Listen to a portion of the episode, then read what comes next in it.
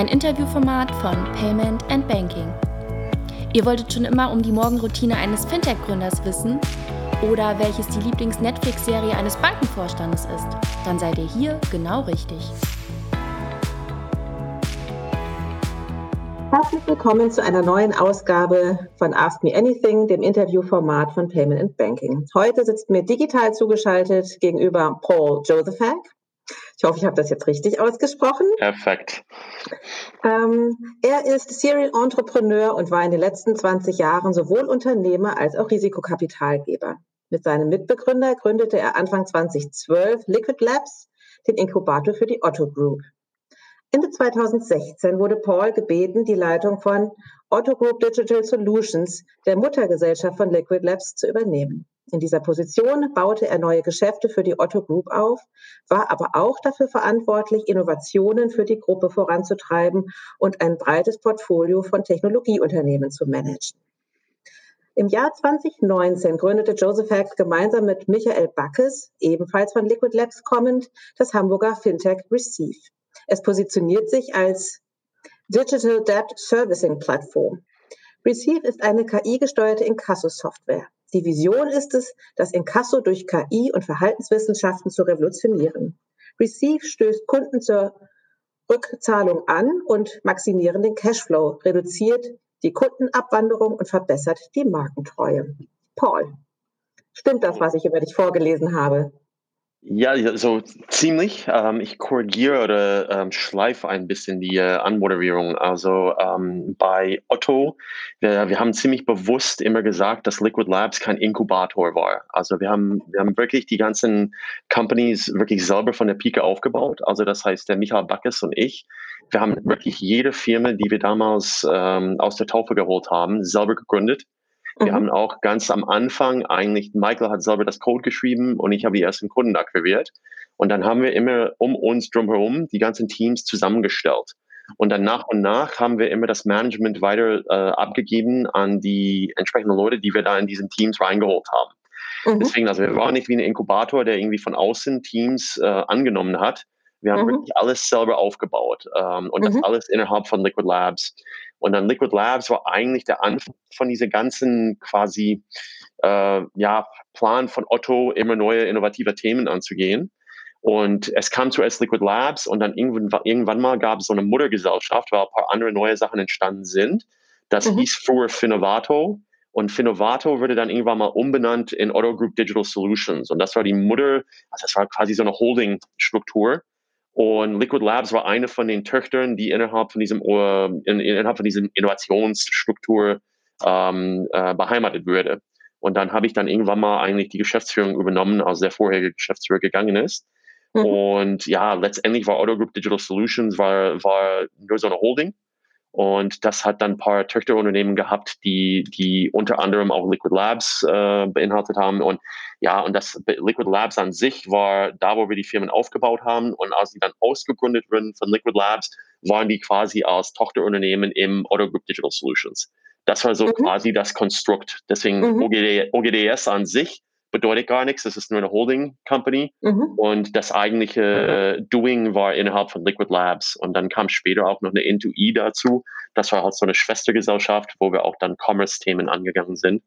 Und das war sozusagen die Zeit bei, äh, bei Otto.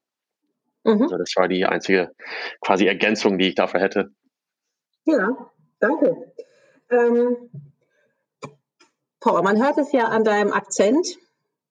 Du äh, bist in äh, Amerika groß geworden, stimmt das?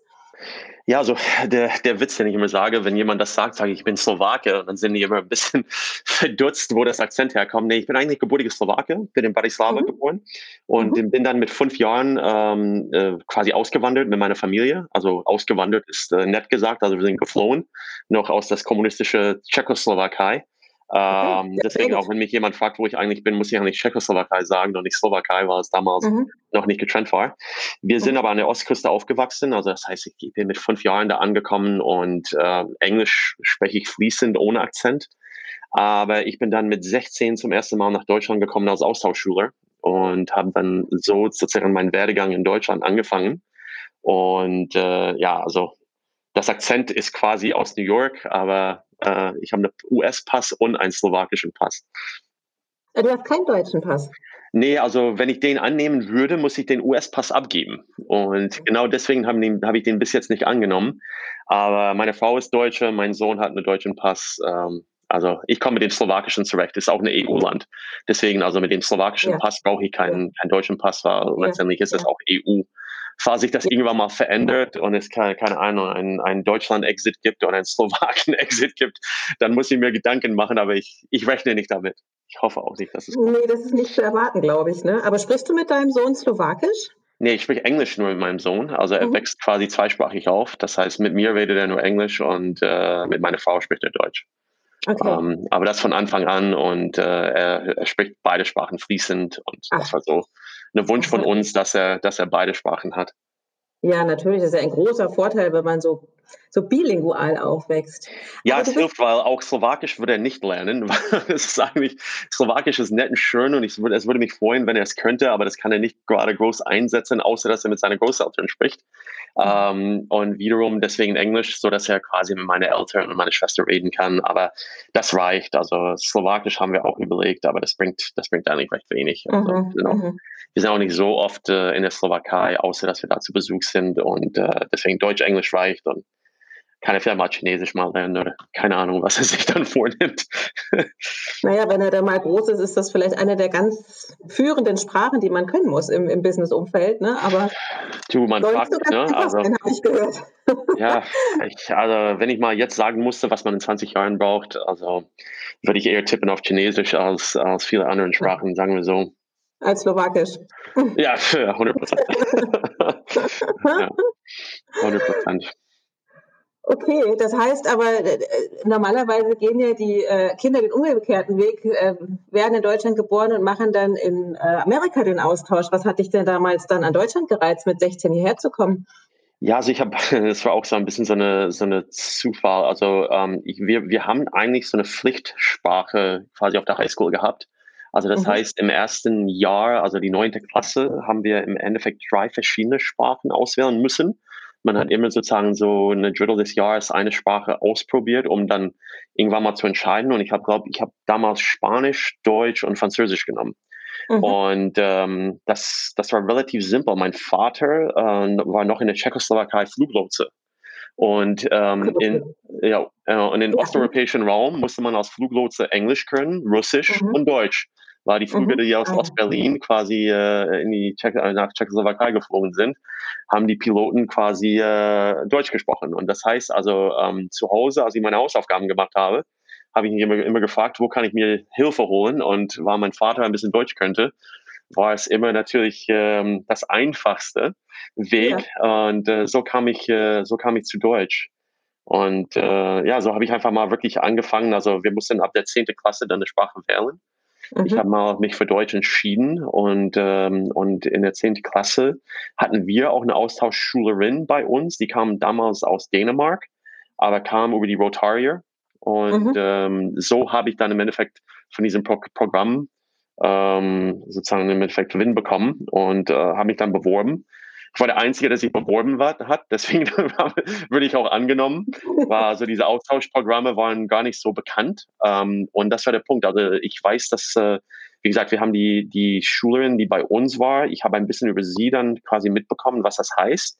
Meine Schwester, die drei Jahre älter ist, hatte sich auch mal über so ein Austauschprogramm äh, informiert und hat mich dann auch ein bisschen gepusht, so nach dem Motto, probier das aus ja, und bevor ich es wusste, ähm, war ich im Flieger auf dem Weg nach Deutschland. Und ähm, mhm. dann habe ich eine, ich habe ein Jahr in Lübeck verbracht ähm, und ich habe mich mhm. da, genau, und ich habe mich da wirklich in diese kleine Stadt verliebt. Ähm, ich sollte auch bei drei verschiedenen Familien sein. Also es, dieser Austausch wird man immer quasi zu, zu mehreren Familien hingeschickt. Aber die erste Familie hat mir so gut gefallen, dass ich das ganze Jahr bei denen ge geblieben bin. Ähm, und, die sind, und die sind nach wie vor wie Familie. Also ich sehe, dein Sohn ist mein bester Freund. Den sehe ich fast cool. jedes Wochenende oder alle zwei Wochen. Ich bin Pate seiner Kinder und äh, ja, es ist einfach mal so richtig familiär geworden. Ja, und dann dummerweise habe ich noch meine Frau irgendwann mal aus, aus Lübeck kennengelernt. Deswegen bin ich auch regelmäßig in Lübeck. Und ähm, ja, das, kann, das passt. Also irgendwie habe ich dann irgendwas immer nach Deutschland zurückgezogen. Mhm. So, so fing mein Weg in Deutschland an mit 16. Okay, aber du bist dann wieder zurück zum Studium. Ich habe gesehen, du hast in. in äh genau, genau. Ich habe quasi das, äh, das Jahr hier gemacht, also auf dem Gymnasium, die auf der Klasse. Dann bin ich zurückgegangen, habe Highschool abgeschlossen in den USA. Mhm. Ähm, habe auch in den USA studiert, aber ich habe dann ähm, während des Studiums extremste Zeit auch in Deutschland verbracht. Ähm, und im Endeffekt war ich dann äh, sehr oft hier mhm. und habe schon irgendwie eigentlich eine Verbindung zu, zu Deutschland gehabt. Mhm. Und ja, so bin ich auch quasi, äh, also einfach mal in Verbindung geblieben, habe auch einen Grund gehabt, regelmäßig hier zu sein. Und ich wusste irgendwie, irgendwann gehe ich mal wieder. Also irgendwie war es dann immer so ein bisschen hin und her, ob ich in den USA bleibe oder irgendwann mal den Weg nach Europa zurückfinde. Aber ich fühlte mich einfach irgendwie wohl in, in Deutschland. Also es, ich fühle mich nach wie vor wohl. Also ich bin über 20 Jahre jetzt hier. Ähm, aber es, es zog mich immer irgendwie zurück nach Deutschland. Keine Ahnung. Und mhm in den Jahren, die ich jetzt hier bin, habe ich auch viel von Deutschland gesehen, weil ich war, wie gesagt, am Anfang war ich in Lübeck, dann habe ich in Frankfurt gelebt, dann in Heidelberg, dann eine Zeit lang in Berlin, Hamburg, ähm, bin ein bisschen rumgekommen und äh, ja, wie gesagt, ich fühlte mich immer hier wohl. Ähm, nach wie und vor. Hast du, hast du die schönste Stadt Deutschlands ausgesucht? Du lebst ja jetzt äh, in der Nähe von Hamburg. Ja, also äh, arbeiten tue ich in Hamburg. Ich wohne ein bisschen außerhalb. Also eigentlich bin ich in Schleswig-Holstein, aber wir haben mhm. die Endstation von der U1 von Hamburg. Also ich sage, wir sind fast ja. Hamburg. Also okay, das, das heißt, äh, das zählt noch. Also wir sind 25 Kilometer von der, von der Innenstadt, aber es ist gefühlt wie Hamburg und ähm, ja, ich finde die Mischung gut. Also wir sind auch oft in Lübeck und es ist auf halbe Strecke zwischen Hamburg und Lübeck. Beides ganz tolle Städte, absolut. Aber könntest du dir denn äh, vorstellen, nochmal in den USA eine Firma zu gründen? Ich kann mir nicht mal vorstellen, mal wieder in die USA zu ziehen. Also, ähm, mhm. das würde ich, also jetzt würde ich das äh, schon lange nicht gefragt. So ungefähr die ersten zehn Jahren hat man mich immer gefragt, wann gehst du zurück und machst du mal was da? Es gibt mehrere Gründe, warum ich das nicht machen würde. Also erstens möchte ich in den USA nicht leben. Also ich finde es super schön, da äh, als Besucher oder als Tourist, sage ich fast, hinzufliegen. Mhm. Meine Eltern wohnen jetzt Teilzeit in Florida. Ähm, nicht unbedingt das, das, wo ich immer hin will, aber früher waren die in der Nähe von New York. Ähm, ich war oft an der Ostküste und habe dann immer quasi einen Zwischenstopp bei denen hingelegt. Meine Schwester wohnt in Kalifornien, ähm, in Half Moon Bay, was quasi zwischen San Francisco und und Silicon Valley quasi liegt. Mhm. Deswegen bin ich auch gerne da zu Besuch. Aber mhm. ich bin auch einfach nicht mehr Ami. Also ich fühle mich da einfach nicht mehr einheimisch. Mhm. Ähm, ich fühle mich wirklich mehr als Europäer. Ähm, ich kann mich da bewegen, noch relativ entspannt, aber auch das Kultur in Firmen, auch die Art zu arbeiten und wie die Leute ticken. Ich meine, San Francisco zum Beispiel ist auch was anderes als New York zum Beispiel, aber ja. ich ja. fühle mich einfach mal nicht mehr zu Hause da ähm, darüber hinaus ähm, habe ich auch mein Netzwerk in Europa aufgebaut. Also mhm, mhm ich bin mhm. jetzt äh, deutlich über 20 Jahre hier. Ähm, ich habe meine ganze Karriere quasi hier aufgebaut, unterschiedliche Stationen und quasi unterschiedliche Jobs, aber das Netzwerk habe ich hier. Das habe ich auch extrem mhm. zu spüren bekommen, als wir jetzt im Fundraising waren für Receive. Also da habe ich wirklich gemerkt, wow, okay, ich kenne genug Leute. Ähm, also es war auch für uns, ich will nicht sagen deutlich einfacher, aber mindestens die Ansprache von VCs, weil ich das entsprechende Netzwerk mitgebracht habe, war deutlich mhm. einfacher. Und mhm. ich habe das Gefühl, ich könnte auch Fuß fassen, wenn ich mal nach USA gehe. Also ich hätte sicherlich kein Problem, mal dahin zu gehen und auch was zu gründen. Aber ich frage mich, warum soll ich nach USA noch gehen? Mhm. Äh, es sind genug Leute da. Ähm, mhm. Ich habe auch irgendwie mir vorgenommen, das Ganze hier in Europa irgendwie zu begleiten. Also ich habe auch in den 90ern noch, als ich damals ganz am Anfang meiner Venture-Karriere war, ich habe gesagt, naja, Venture Capital braucht 20 Jahre in Europa, um sich irgendwann mal mit, äh, mit USA messen zu können. Und ich glaube, inzwischen sind wir da. Ich glaube, Europa ist extrem gut positioniert inzwischen.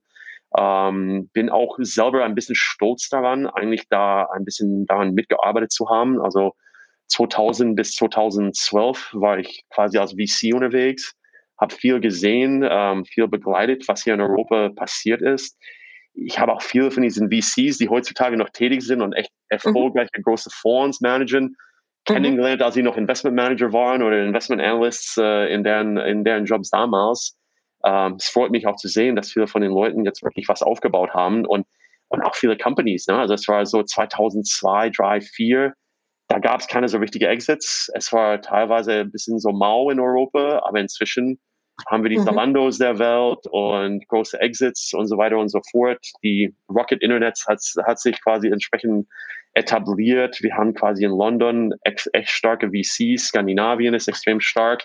Ja, es hat sich wirklich mhm. viel mhm. getan. Osteuropa mhm. kommt auch. Ich meine, wenn man überlegt, eine mhm. UiPath aus Bulgarien, jetzt mit sieben Milliarden wert, ähm, ist wirklich Bombe, was, was sich getan hat. Und ich bin, ich bin ein absoluten Mini-Teil davon gewesen, aber mhm. irgendwie war ich schon seit den 90ern in dieser Branche unterwegs, in unterschiedlichen mhm. Facetten und Positionen, aber ja, ich bin, ich, ich bin irgendwie verbunden damit. Deswegen, ja. also für mich ist auch ja. da keine Vergangenheit in den USA und ich habe keine Verbindung okay. zu dem, was da passiert ist.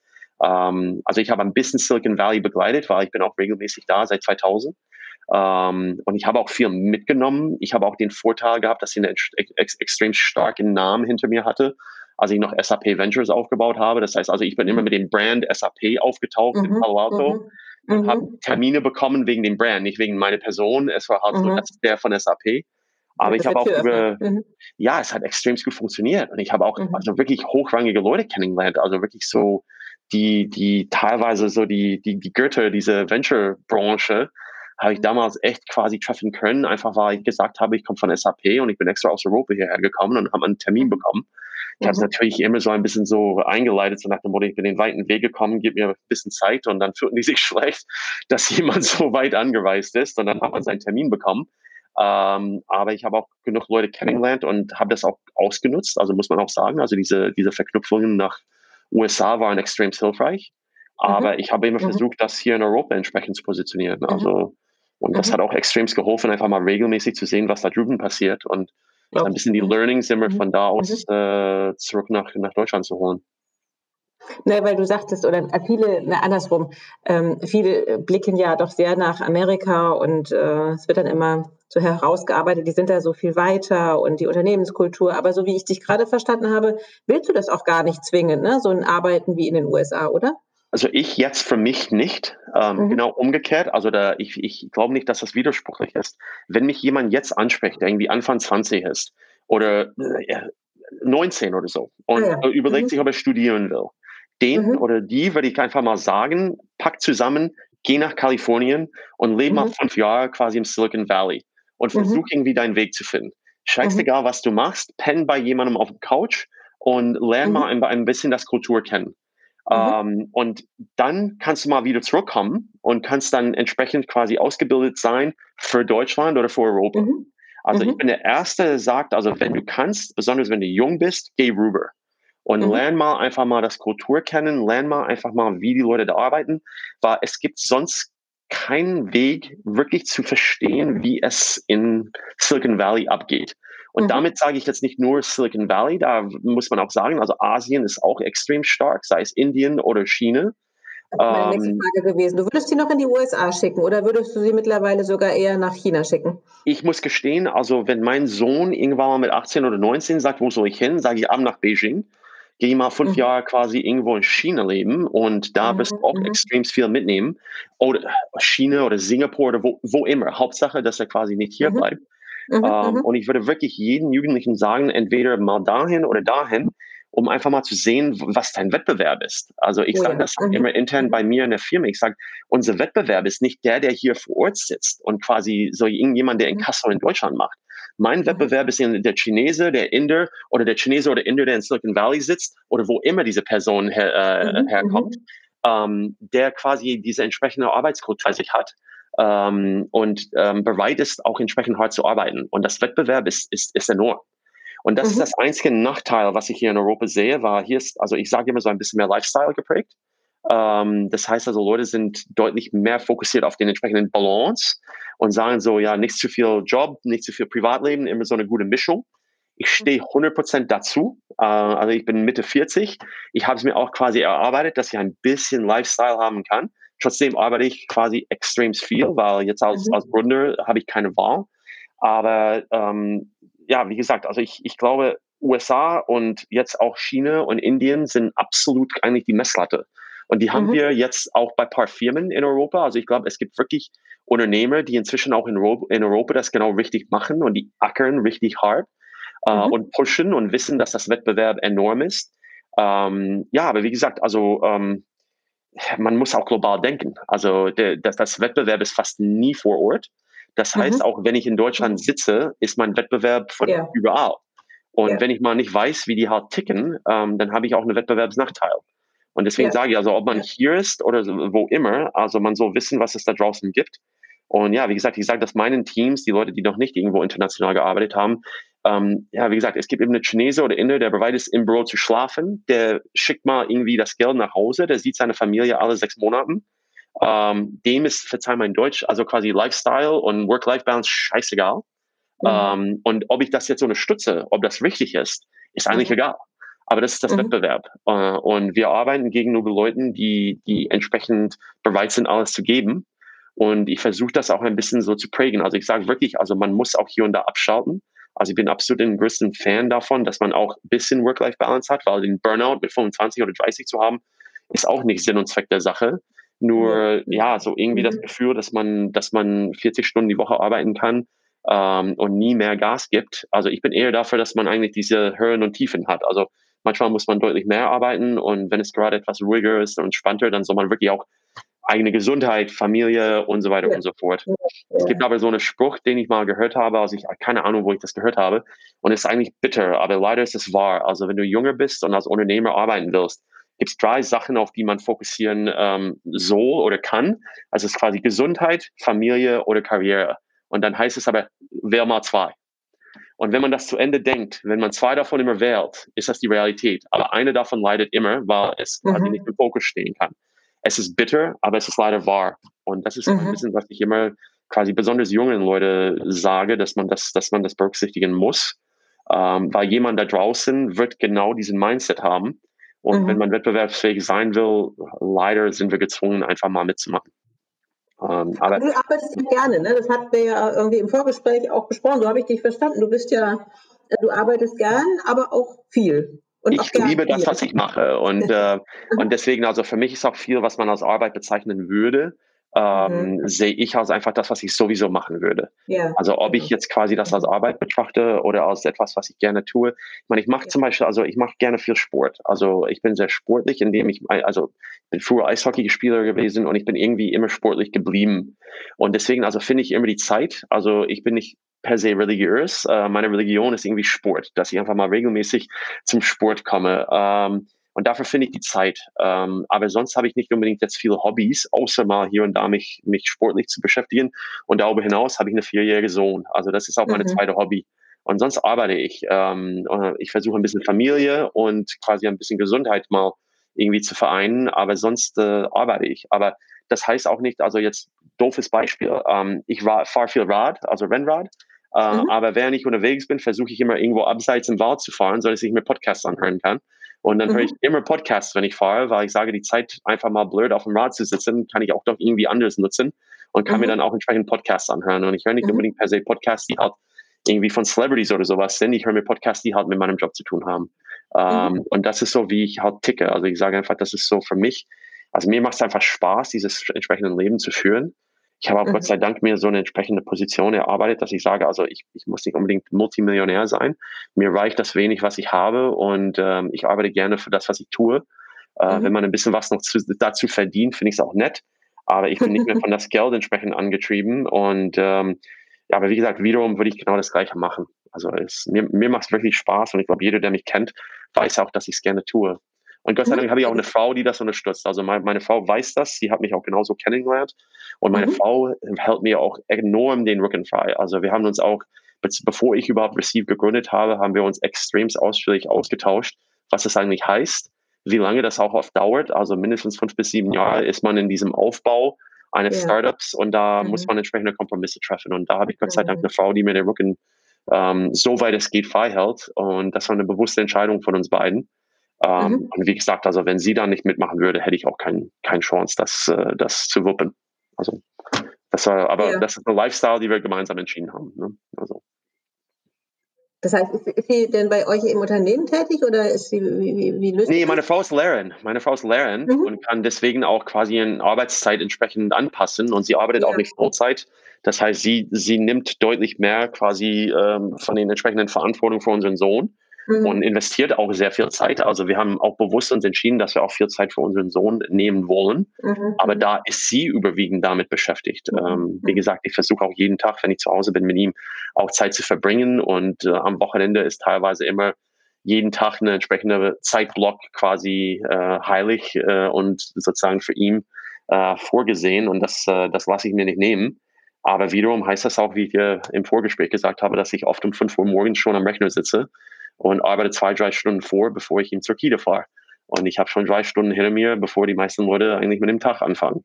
Ja, das, ähm, das heißt aber auch nicht, dass äh, ja, aber das heißt aber auch nicht, dass ich bis Mitternacht äh, am Rechner sitze. Also ich bin eher sehr früh im Bett. Also ich bin meistens schon um zehn längst im Bett.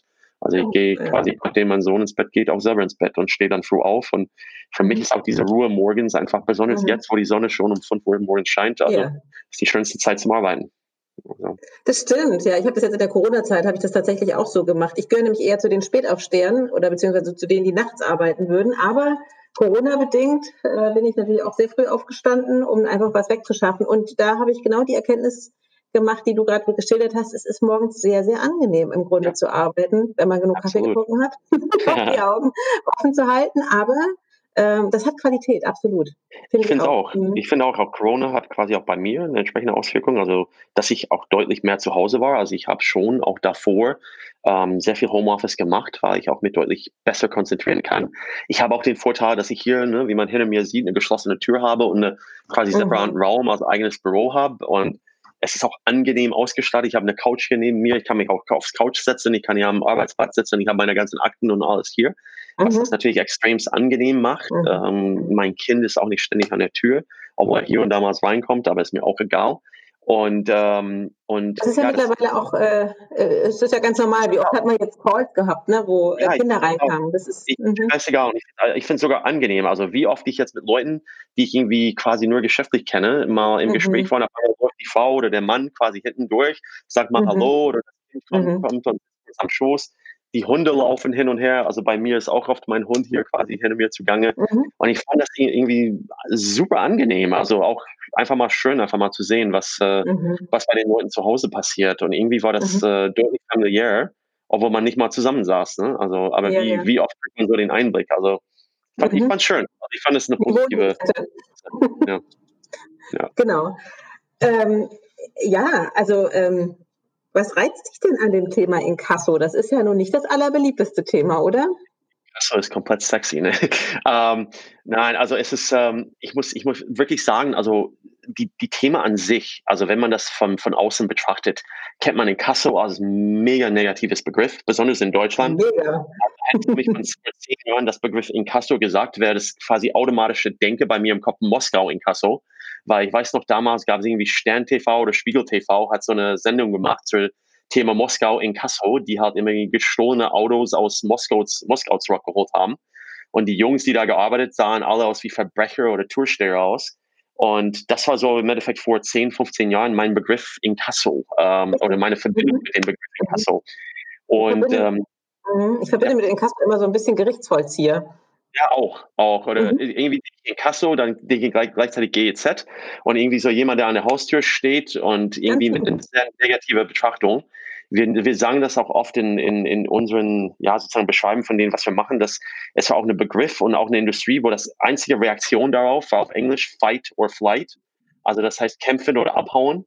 Also die automatische Reaktion war immer eine oder das andere, aber sonst gar nichts. Also das heißt, sobald man irgendwie dieses Begriff in den Mund genommen hat, war es eine mega negative äh, Assoziation. Mhm. Mhm. Und als wir bei Otto angefangen haben, also wir haben ähm, mit Liquid Labs eigentlich für Otto neue Themen aufgebaut. Das war ursprünglich immer sozusagen das Konzept, was hinter Liquid Labs stand. Wir haben gesagt, also Geld gibt es wie Heu am Markt äh, ähm, und ähm, genug VCs und alles pipapo, Unternehmer gibt es auch. Ähm, aber oft, was mir gefällt hat als, als, als Investor und auch was ich oft gehört habe von, äh, von den Startups, mit denen ich zu tun habe, ist, dass sie immer gerne eigentlich diese Verbindung zu den großen Konzernen hätten. Also das heißt eigentlich so, Konzerne zu hebeln und auch die entsprechenden Assets, die in einem großen Konzern zur Verfügung stehen und oft überhaupt nicht genutzt werden, die zu hebeln. Und ähm, wir haben dann damals, als wir bei Liquid Labs angefangen haben, ursprünglich ganz am Anfang war Liquid Labs für EOS unterwegs. EOS ist die Inkasso-Tochter von Otto. Mhm. Ähm, EOS ist auch extremst erfolgreich. Also ähm, das Otto-Konzern ähm, tut sich sehr gut, eine EOS zu haben, weil es extremst äh, profitabel ist und ähm, ja, im Endeffekt äh, sehr viel Gutes für die, für die Gruppe tut. Und äh, das war auch eine sehr gute Entscheidung damals von den, von den CFO, der inzwischen nicht mehr bei Otto ist, der uns damals ins Leben gerufen hat. Er hat gesagt, äh, mit uns gemeinsam, lass uns mal das unterstützen, was gut funktioniert. Also wir wollen nicht unbedingt Geld hinterherwerfen in Sachen, die nicht funktionieren. Lass uns lieber die Stärken des, der Gruppe nehmen und da quasi innovativ unterwegs sein. Und deswegen haben wir ganz am Anfang äh, uns wirklich sehr viel beschäftigt mit EOS, um zu sehen, was in dieser gesamten Inkasso-Tochter da passiert. Ähm, und so haben wir eigentlich deren Geschäft kennengelernt. Und ich fand das extrem spannend, ähm, war, wenn man ein bisschen tiefer so den Einblick hat, was wirklich Inkasso heißt und was in diesem gesamten Inkasso-Branche passiert. Und das sind riesige Konzerne, die das machen mit mehreren tausend Mitarbeitern meine, der Marktführer in Europa hat 15.000 Angestellte oder so. Wenn man dann aber auch sieht, was da eigentlich gemacht wird und was wirklich in Kasso heißt, da passiert deutlich mehr als ne, Keule rausholen und hinterher jagen, dass jemand. Mhm. Es hat mhm. immer noch so ein bisschen so eine Grauzone. Also ich will nicht unbedingt jetzt sagen, also dass alle, alle Inkasso-Unternehmen Heilige sind. Das sind die, äh, das sind die immer noch überhaupt nicht. Ähm, aber wir haben dann ein bisschen so quasi die Decke hochgehoben und haben gesehen, was da, was da quasi darunter liegt. Ähm, mhm. Haben auch die hässlichen Beine gesehen, aber da waren auch, auch äh, Opportunitäten ähm, und da waren auch Chancen, die wir erkannt haben. Und das mhm. ist das, was mich in der Branche quasi äh, am meisten im Endeffekt bewegt hat, was zu tun. Und wir mhm. haben damals, also Michael, mein Mitgründer, ähm, wir haben damals, glaube ich, 2014 oder so, waren wir in den USA drüben und haben eine Firma da gesehen, äh, gesehen namens True Accord. Und True Accord war quasi im Inkasso-Segment unterwegs und die haben schon damals mit einer Software angefangen, hat diese, die haben das Humanistic Approach verfolgt. Also die haben gesagt, also Inkasso so eigentlich im Interesse des Kunden sein und mhm. man soll versuchen, mit dem Kunden eine Lösung zu finden. Und das fand ich super, war. Das mhm. hat eigentlich das gesamte Konzept Inkasso eigentlich auf den Kopf gestellt. Mhm. Und je mehr wir uns damit beschäftigt haben, wir haben auch schon eine Firma in dem Segment aufgebaut. Also wir haben eine Firma namens Collect AI gegründet. Mhm. Also Michael und ich sind die Gründer davon. Wir haben das Ganze die ersten Jahre aufgebaut. Das heißt, wir kennen auch Collect AI innen und auswendig. Wir haben das auch ursprünglich für EOS aufgebaut. Das war so der, der mhm. das mhm. Ziel. Ähm, es gibt auch Gründe, warum ich, ich, ich, auch nicht mehr damit beschäftigt bin. Äh, aber wir haben viel gelernt ähm, und wir haben gesehen, was wir eigentlich noch besser machen wollen. Und das war auch ganz ursprünglich dann, äh, oder letztendlich war das auch der Grund, warum wir irgendwann mal auch Receive gemacht haben. Aber wir haben extrem viel mit Collect AI gelernt. Wir haben auch viel verkehrt gemacht und auch gesehen, dass da quasi die Positionierung nicht das ist, was wir eigentlich wirklich machen sollen. Das mhm. hat auch in diesem Kontext bei Otto einfach nicht funktioniert, weil solange du eigentlich so eine richtige Inkasso-Unternehmen am, am, äh, sozusagen am Hals hast und äh, irgendwie, ist das Ganze immer miteinander verbunden, ist es sehr schwierig, dann eigentlich das zu machen, was wir letztendlich mit Receive umsetzen wollen. Aber um deine Frage zu beantworten, ich fand es einfach faszinierend, was so alles eigentlich in diesem Segment los ist. Und das Inkasso per se, dass man bei jemandem anruft und sagt, zahl mir mein Geld zurück, ist so ein absolutes Minimum von dem Ganzen. Da mhm. ist so viel, was drumherum passiert. Und mhm. wenn man überlegt, also, dass man auch dann mit den entsprechenden Schuldnern quasi Wartenzahlungen vereinbart und dann darüber hinaus auch noch eigentlich zu Ende denken versucht, die auch als Kunde zu behalten, nicht einfach mal sozusagen auf den Deckel zu gehen, bitte zahlen und nur so nach dem Motto, jetzt bist du uns scheißegal. Ähm, das, das, also es, es gibt so viel, was man da eigentlich ähm, äh, anknüpfen kann. Und wenn man eigentlich sieht, wie die Branche funktioniert, wenn man dann davon redet, dass man irgendwann mal Inkasso-Portfolios kauft, und dass man mhm. dann im Track Dienstleister ist, ist, um diese Inkasso-Portfolios zu bearbeiten und wieder quasi so eine ganze, im Endeffekt Branche für sich entstanden ist, wo diese Portfolios hin und her verkauft werden und wie die finanziert werden, also diese Akquisitionen für diese Portfolios und wie viele Firmen sich in diese Branche da, da quasi bewegen. Der normale quasi Otto-Normalverbraucher hat gar keine Ahnung, was eigentlich nee. in, in, diesem Segment mhm. passiert. Mhm. Und je mehr wir eigentlich uns damit beschäftigt haben, desto spannender fand ich. Und ja, wie gesagt, jetzt nach fünf, sechs, sieben Jahren in der Branche finde ich es extrem spannend. Also es macht mir auch mhm. wirklich Spaß, da innovativ unterwegs zu sein. Und es ist auch so ein Segment, der extrem, versch also verschlafen ist vielleicht das falsche Begriff.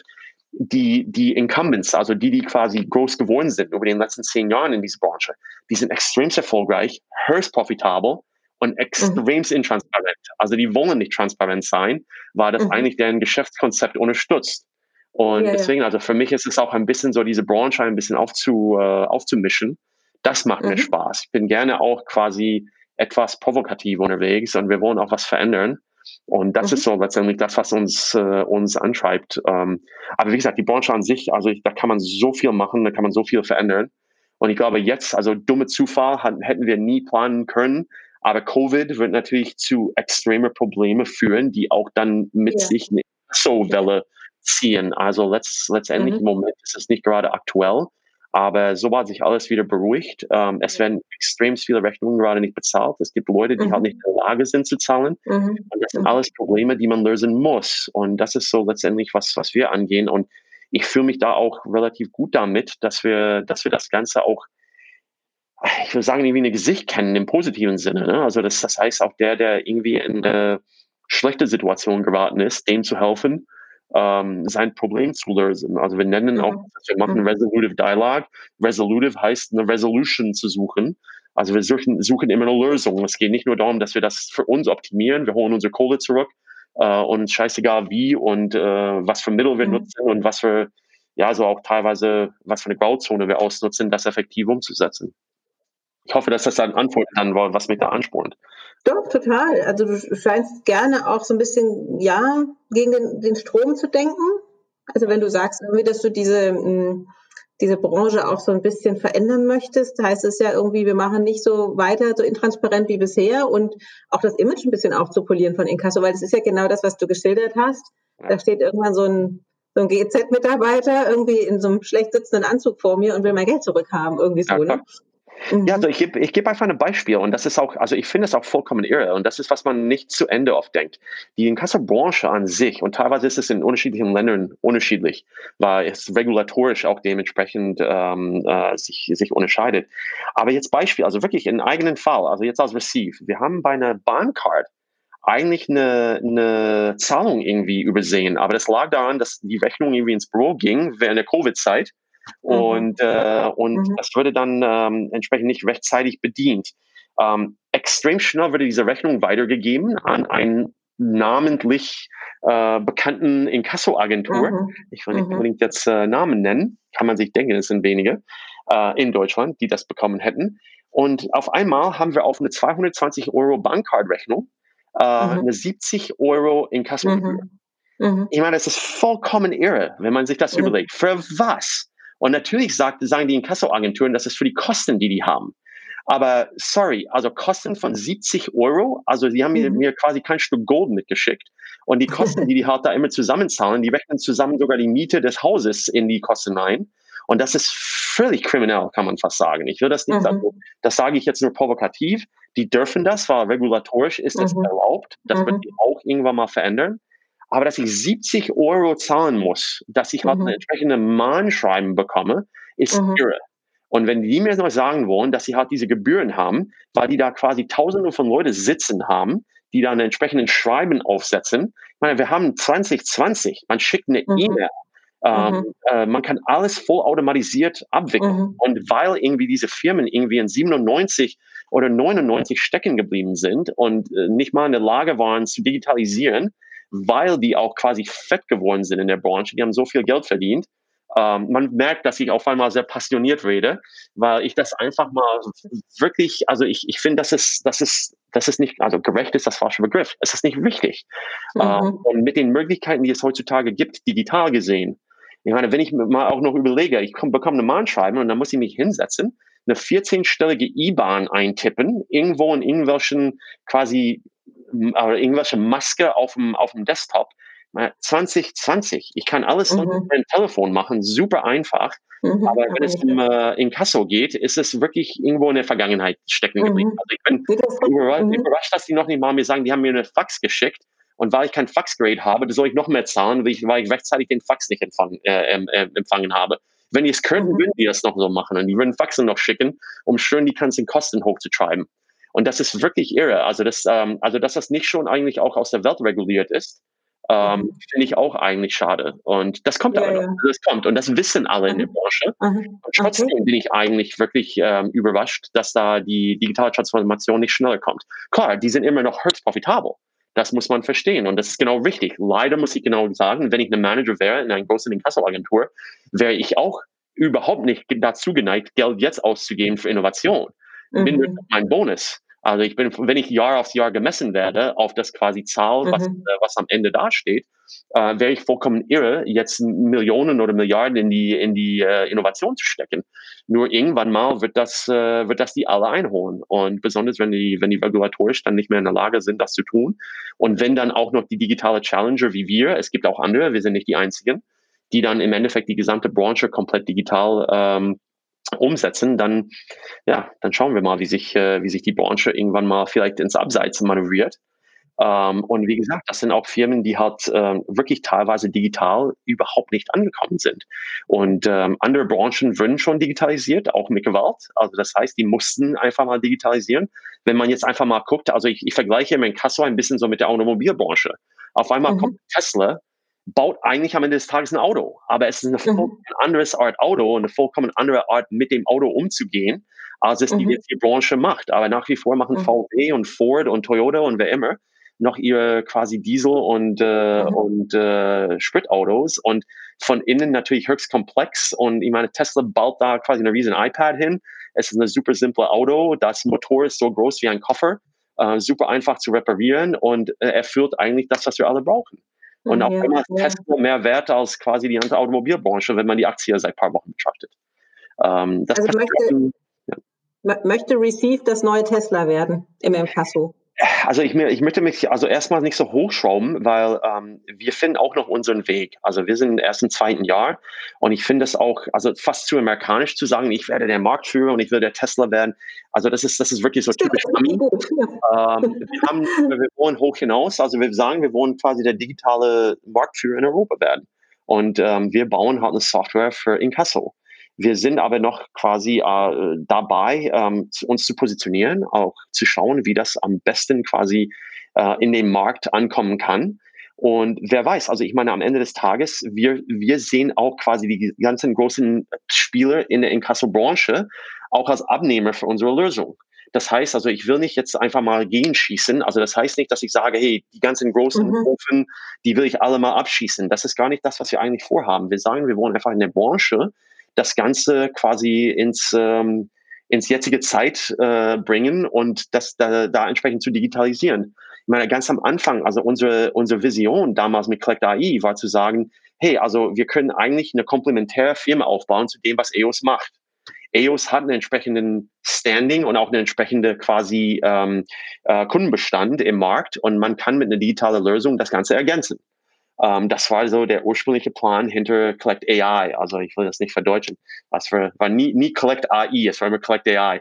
Um, sonst muss es Collect KI heißen, wenn man das auf Deutsch sagen will. um, also Collect AI uh, war so quasi damals schon das, was wir uns vorgenommen haben. Aber wir sind auch inzwischen weiter und sagen, also wirklich so eine Standalone Software-Spieler ist eigentlich notwendig. Wir sehen uns mhm. auch nicht als Inkasso-Agentur. Das wollen wir auch nicht sein. Also das, mhm. das Inkasso-Geschäft per se ist Commodity. Also wirklich mhm. das, das Geld mhm. eintreiben an sich ist, ist kein Rocket Science. Das können auch die Großen sehr gut, weil die da die ganzen Call Centers und Operations sitzen haben. Die haben die Tausende von Leute da sitzen, die halt die entsprechenden Fälle arbeiten können. Und letztendlich ist die Frage, ob man die ganzen Leute braucht. Also es kann man alles digital machen. Oder umgekehrt, man, man stellt eigentlich diese ganzen Leuten, die halt in der Branche aktiv sind, einfach mal Tools zur Verfügung, um das mhm. Ganze wirklich effektiver zu machen, statt eigentlich hinterher zu telefonieren und jemand zu sagen, dass sie nicht bezahlt haben kann man eher mit den Leuten reden und immer nach Lösungen suchen und quasi produktiv mit den Schuldnern zusammenarbeiten an einer Lösung. Das heißt, ihr baut eher die Software für die Digitalisierung der Inkasso-Unternehmen? Ja, also wir bauen im Endeffekt eine Software, mit der man seine gesamte Inkasso-Prozesse abbilden kann. Und wir mhm. sehen das im Endeffekt in mehreren Stufen. Also wir sagen, in vielen Firmen muss man erstmal also Inkasso oder die entsprechenden Workflows im Inkasso digitalisieren weil die sind mhm. teilweise noch extremst manuell. Da wird auch regulatorisch gesehen ähm, verpflichtend, nochmal ein physisches Brief zu schicken, also wie zum Beispiel in Deutschland. Also man kommt ja, nicht um, dass man, dass man ein Schreiben mal rausschickt. Also das muss man nach wie vor machen. Aber man kann dann quasi parallel auch eine E-Mail schicken und wenn die E-Mail nicht aufgemacht wird, kann man auch mal über eine SMS oder einen anderen Kanal digital ähm, mhm. den Endkunden ähm, adressieren. Und das mhm. ist so, was wir als unterste Schicht von dem, was wir tun, sehen, also Automatisierung von diesen ganzen Workflows. Das nächste Schritt, was wir da drin sehen, ist also die entsprechenden Daten daraus zu ziehen, weil die Daten, die produziert werden in diese gesamten quasi Abläufen hin und her, sind extrem wichtig und die beeinflussen auch quasi oft das Kerngeschäft von unseren Kunden.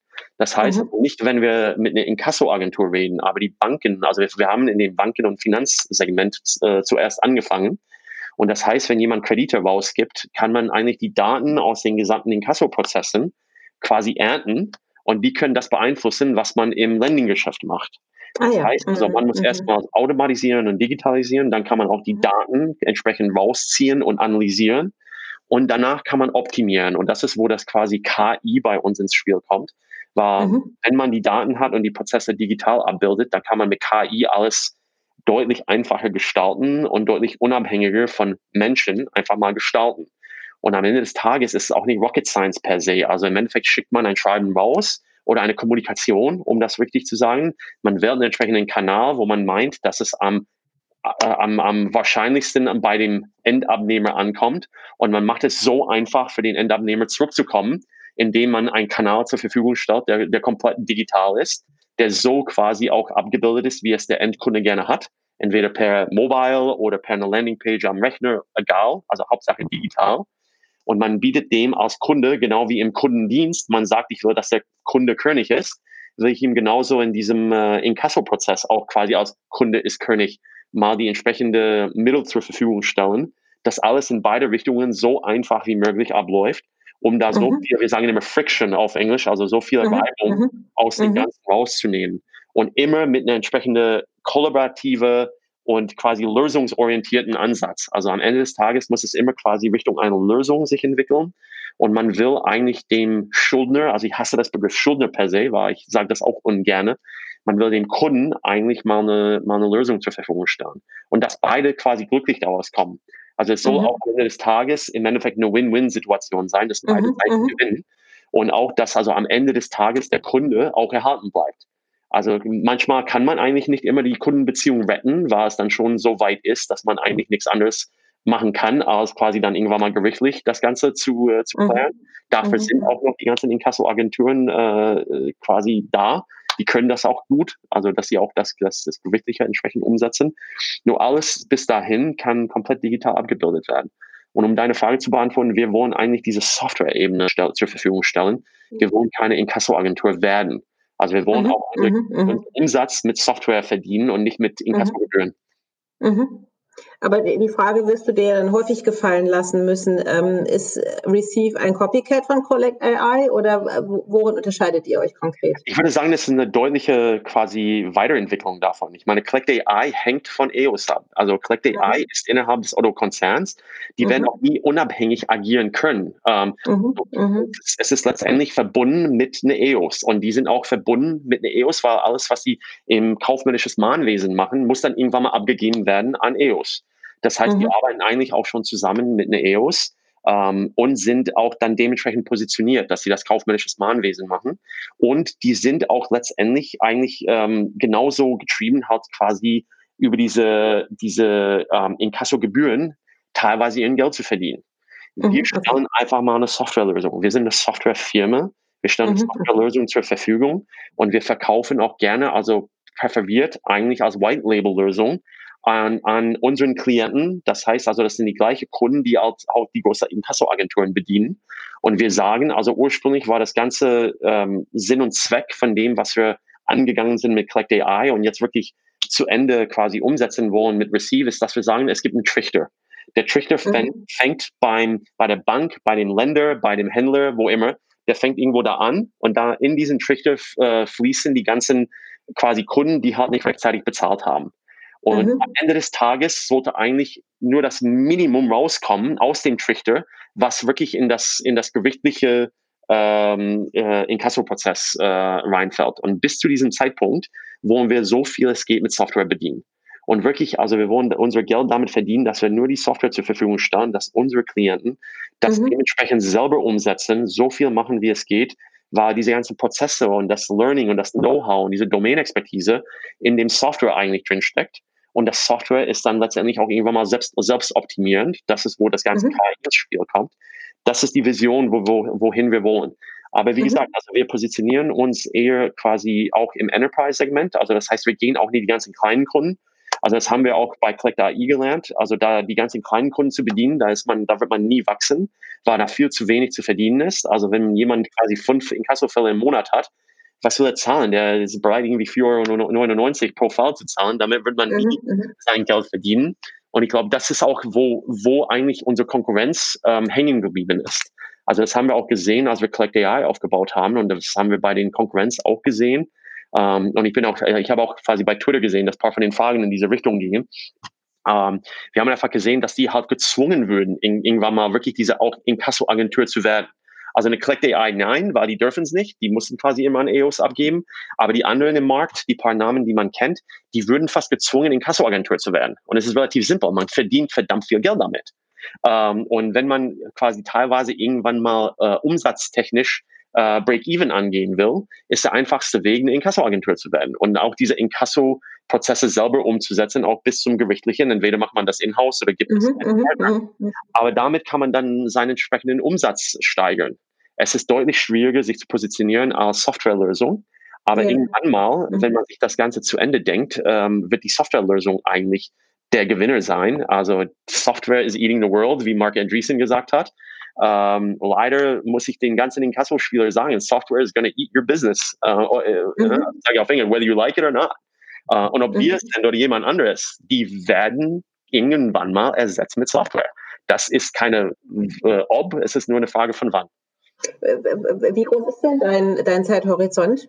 Also was, was glaubst du, dass ähm, wann ist es soweit, dass die Software ja, so das ist auch sehr schön. Mhm. Es passiert auch so viel. Ne? Also es wird äh, regulatorisch passiert viel. Ähm, ich glaube auch, dass, dass das gesamte Geschäft, also auch in Kasso an sich, ist deutlich internationaler. Also Beispiel, wir haben unser erster große Kunde, ähm, geht mit unseren 17 Ländern live, weil er international agiert. Man kann mhm. viele von den Prozessen einfach mal wieder abbilden, äh, eins zu eins in unterschiedlichen Ländern. Es gibt immer Anpassungen pro Land. Aber man kann im Endeffekt eine, eine zentrale Lösung haben. Wenn ich die großen Spieler im Inkasso-Segment äh, mal betrachte, eine kenne ich etwas besser als anderen, aber wir haben noch ein paar andere uns näher angeschaut.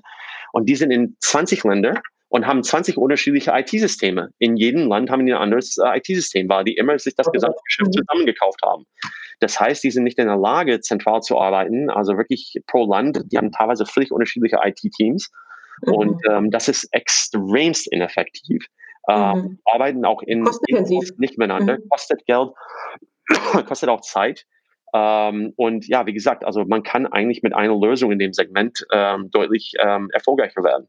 Mhm. Und das ist mhm. so, ähm, äh, zu deiner Frage, was Zeithorizont angeht, das ist nicht jetzt kurzfristig machbar.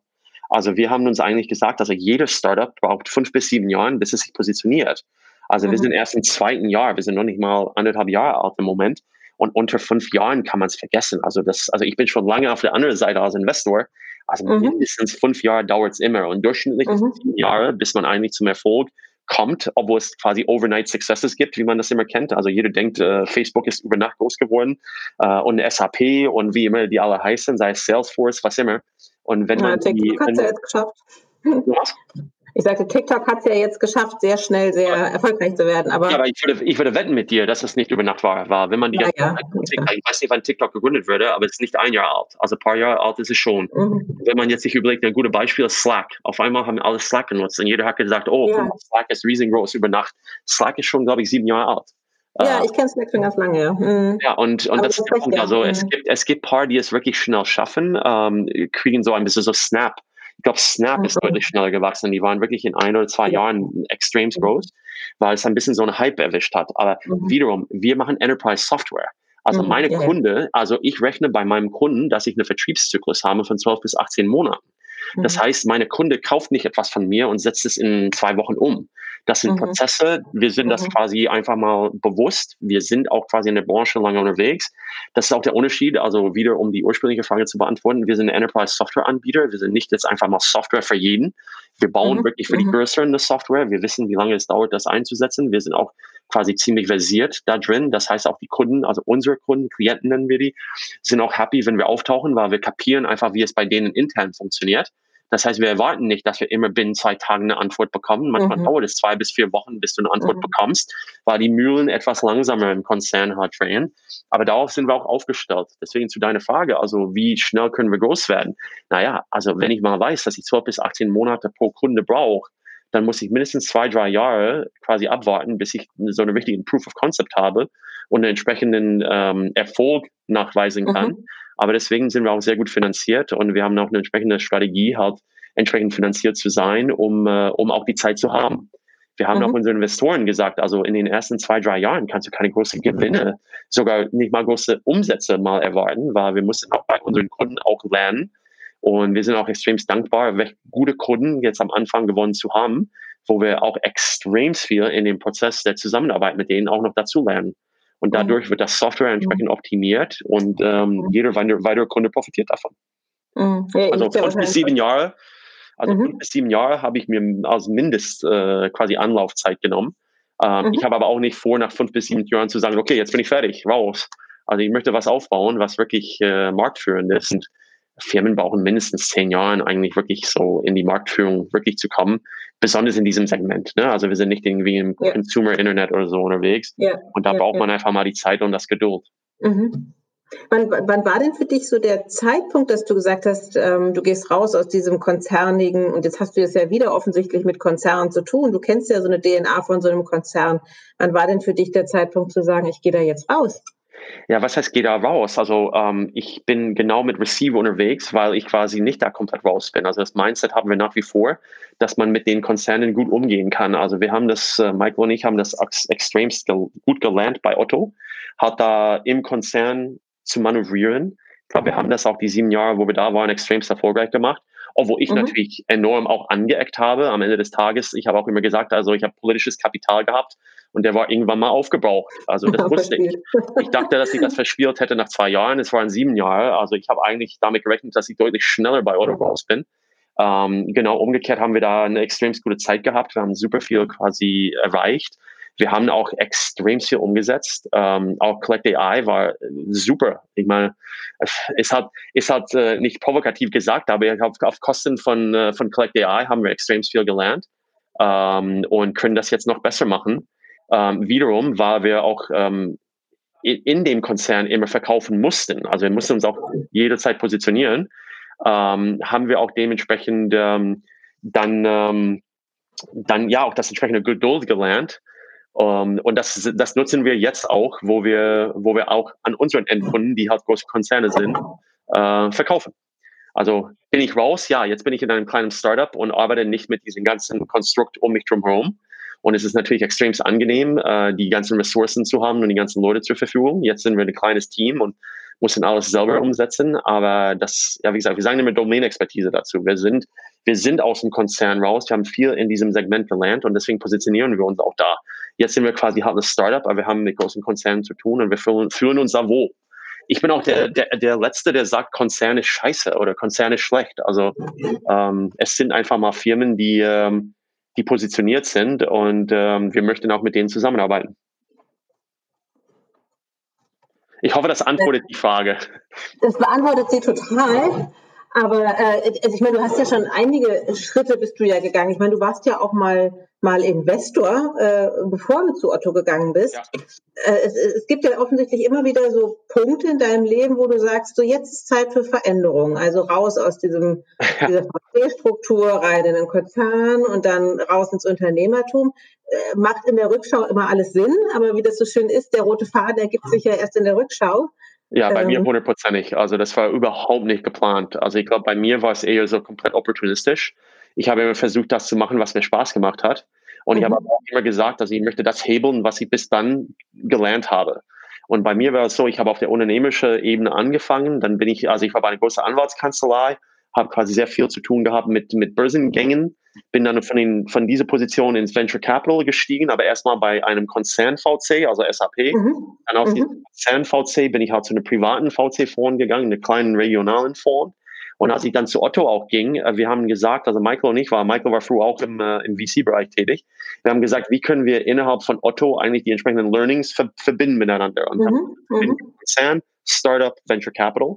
Das mhm. die Eckpfeilen äh, von dem, was wir bei Liquid Labs gemacht haben. Und wie gesagt, als wir jetzt dann noch mit Receive gestartet haben, haben wir gesagt, wie nehmen wir das, was wir alles gelernt haben, äh, und setzen das wieder in einem Startup um. Also ich bin eigentlich, der rote Faden hat mich genau dahin zurückgeführt, wo ich, wo ich irgendwann mal anfing.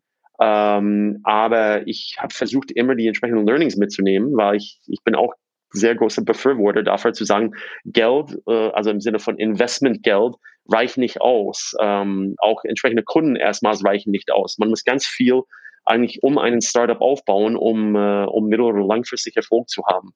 Und deswegen waren so meine Entscheidungen für das, was ich gemacht habe, immer irgendwie damit verbunden, so was kann ich noch lernen oder was kann ich mal ausprobieren.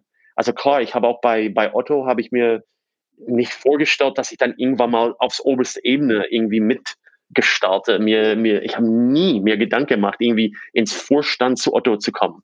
Das wäre für mich, also kam eigentlich nie in Frage.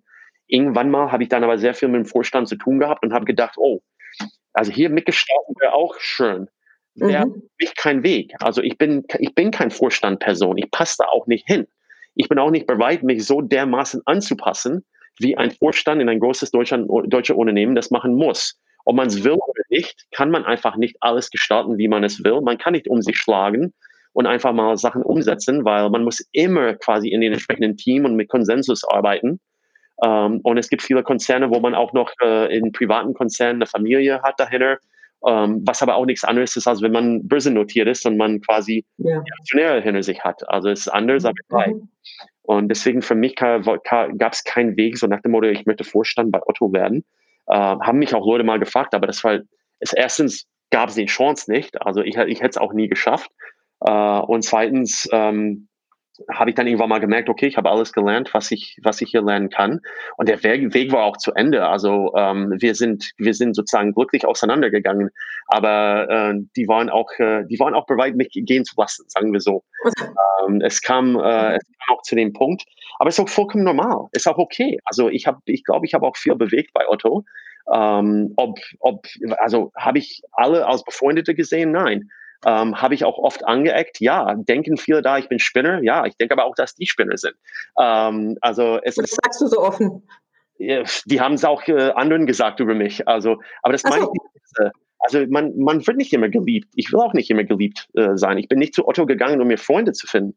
Ich bin da hingegangen, um etwas quasi zu gestalten und umzusetzen. Und ich glaube, wir haben das auch gut gemacht. Also wie gesagt, ich sage das auch über, ich sage das ganz positiv. Ich habe so viel bei mhm. gelernt. Ich meine, äh, es war, es war extremst hilfreich für meinen, für meine Werdegang. Ähm, ich habe auch die Zeit genossen. Ich bin extrem stolz auf das, was wir was wir eigentlich auch aufgebaut haben mit Michael da war wir wirklich so mit klein, klein. Damals haben wir auch noch mit dem Mark Berg, also den muss ich auch erwähnen, weil er auch eine wichtige Rolle gespielt hat. Mark war damals ähm, angestellt bei dem Finanzvorstand ähm, von Otto. Uh, und Mark hat da auch extrem viel beeinflusst. Und ganz am Anfang waren es Mark, Michael und ich. Und wenn man sich überlegt, also wenn ich noch an die, an die Zeit da zurückdenke, wie, wie klein, klein das war und was wir da letztendlich alles äh, auf die Beine gestellt haben, bin mhm. ich trotzdem happy, das gemacht zu haben. Ich glaube, mhm. man kann sich nicht beklagen. Also OGDS existiert nach wie vor und die Firmen, die wir auf die Beine gestellt haben, werden mhm. auch genutzt. Also die Bekannten sind halt quasi Collect AI und Risk Ident. Da gab es aber auch eine IoT-Firma, die halt relativ, äh, relativ erfolgreich intern läuft. Es gibt auch OCD, äh, On-Demand Commerce, das haben wir auch gestartet, aufgebaut, mhm. und dann das Team dazu geholt. Ähm, ne? Also man ist schnell vergessen, wenn man raus ist, aber ich bin froh, dass das Ganze weiterläuft. Ich habe ja, zwei, drei nichts damit zu tun, aber ich gucke immer noch aus der Ferne so auf mein Baby und was wir da alles auf die Beine gestellt haben und freue mich auch für die ganzen Manager, die das aufbauen. Ne? Das sind auch Leute, die wir damals geholt haben, also die Jungs von On-Demand Commerce, also wir alle persönlich eingestellt. Die habe ich mhm. alle mhm. für dem Team. Wir haben die Idee gehabt, die haben dann weiter aufgebaut und die positionieren sich jetzt erfolgreich. Ähm, die Geschichte wird immer ein bisschen verschwommener, je, äh, je weiter man davon entfernt, entfernt ja, kommt. Ja. Ich äh, lache. Was war, denn, aber was, was war denn die erfolgreichste Gründung? Aus dieser Liquid Labs Zeit? Mhm. Uh, ich glaube, Liquid Labs war die erfolgreichste Gründung. Ah, also an sich, auch, ja. Liquid Labs war das erfolgreichste. Um, ja, ich glaube, diese On-Demand Commerce um, ist einfach mal eine richtig coole Sache, weil ich um, On-Demand Commerce macht quasi Fulfillment. Und ähm, Otto baut auch das ganze Plattform auf. Also Otto will konkurrieren mit Amazon, mit diesem Marketplace-Thema. Mhm. Und, ähm, und wir haben damals die Idee gehabt für On-Demand Commerce, weil wir gesagt haben, Otto hat auch als Tochter Hermes. Und diese Fulfillment quasi ist eine, ist mhm. eine mhm. Komponente, die halt im Otto-Kontext fehlte. Und das haben wir auch beim, äh, beim Konkurrenz gesehen. Und wir haben gesagt, das kann, können wir bestens mit dem, was schon bei Otto zur Verfügung steht, ähm, quasi aufbauen und die entsprechenden Hebeleffekte ausnutzen.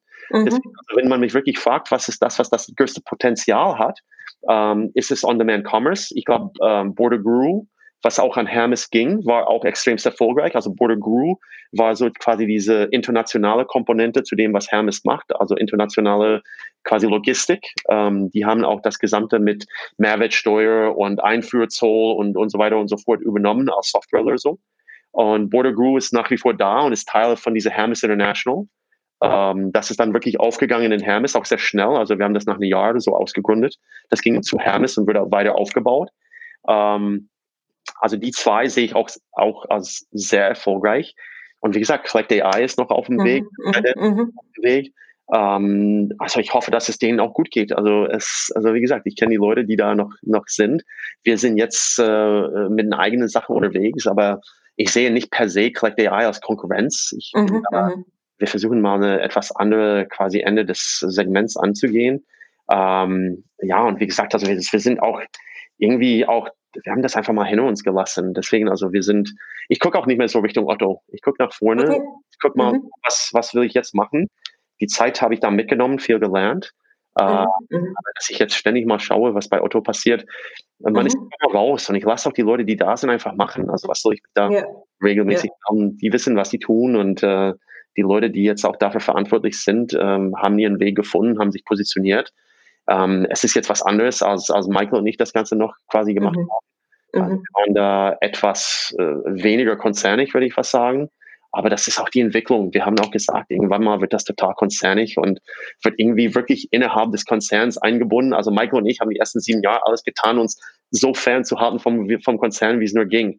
Und Gott sei Dank haben wir am Anfang, also der, der Schutter Langenbeck, das war der CFO und der Mark Berg, die haben uns da bestens positioniert, dass wir, also das war, das war traumhaft. Also wir haben eine Freiheit, eine entsprechende Freiheit gehabt, die uns auch erlaubt hat, äh, äh, umzusetzen und deswegen auch die entsprechenden Erfolge. Aber wie gesagt, am Ende des Tages würde ich sagen, das Konzept Liquid Labs an sich war das große Erfolg, war so viel daraus entstand. Ähm, hoffentlich schaffen die das auch in Zukunft so kreativ und innovativ zu bleiben. Jetzt hast du ja lange als VC auch gearbeitet. Wie ist denn das auf einmal plötzlich auf der anderen Seite des Schreibtisches zu sitzen? Ich habe die Frage letzte Woche mit einem VC gerade besprochen und ich habe gesagt, dass das ähm, also als Shelf Life, also das, das äh, im entsprechende Verfallsdatum eines VCs ist ungefähr sechs Monate. Also das heißt, sechs Monate nachdem du aus Venture Capital rausgehst, merkt jeder, dass du das Geld nicht mehr hast und dir läuft keine hinterher. Und das ist ähm, okay. extremst angenehm. Ähm, also das ist angenehm. Ja, klar, war ich meine ganz ehrlich, also als VC, ähm, das ist, das ist, also das ist so eine Rockstar-Position.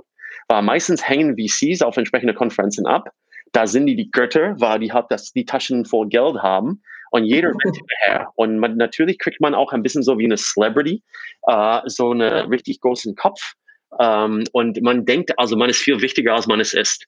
Und es ist natürlich extrem angenehm. Also man wird immer ohne Ende angesprochen. Also die, keine Ahnung, fast 15 Jahre oder so, was ich das gemacht habe. Man lernt jeden kennen, man weiß auch, was los ist. Also der Einblick, den man als VC hat, was sich an neue Technologie entwickelt und was da draußen passiert, ist extrem spannend. Ähm, genau umgekehrt, also die ganzen Unternehmer kennenzulernen und auch zu sehen, was sich da tut, fand ich auch extrem spannend. Das fehlt mir auch. Also das habe ich auch mhm. gelassen.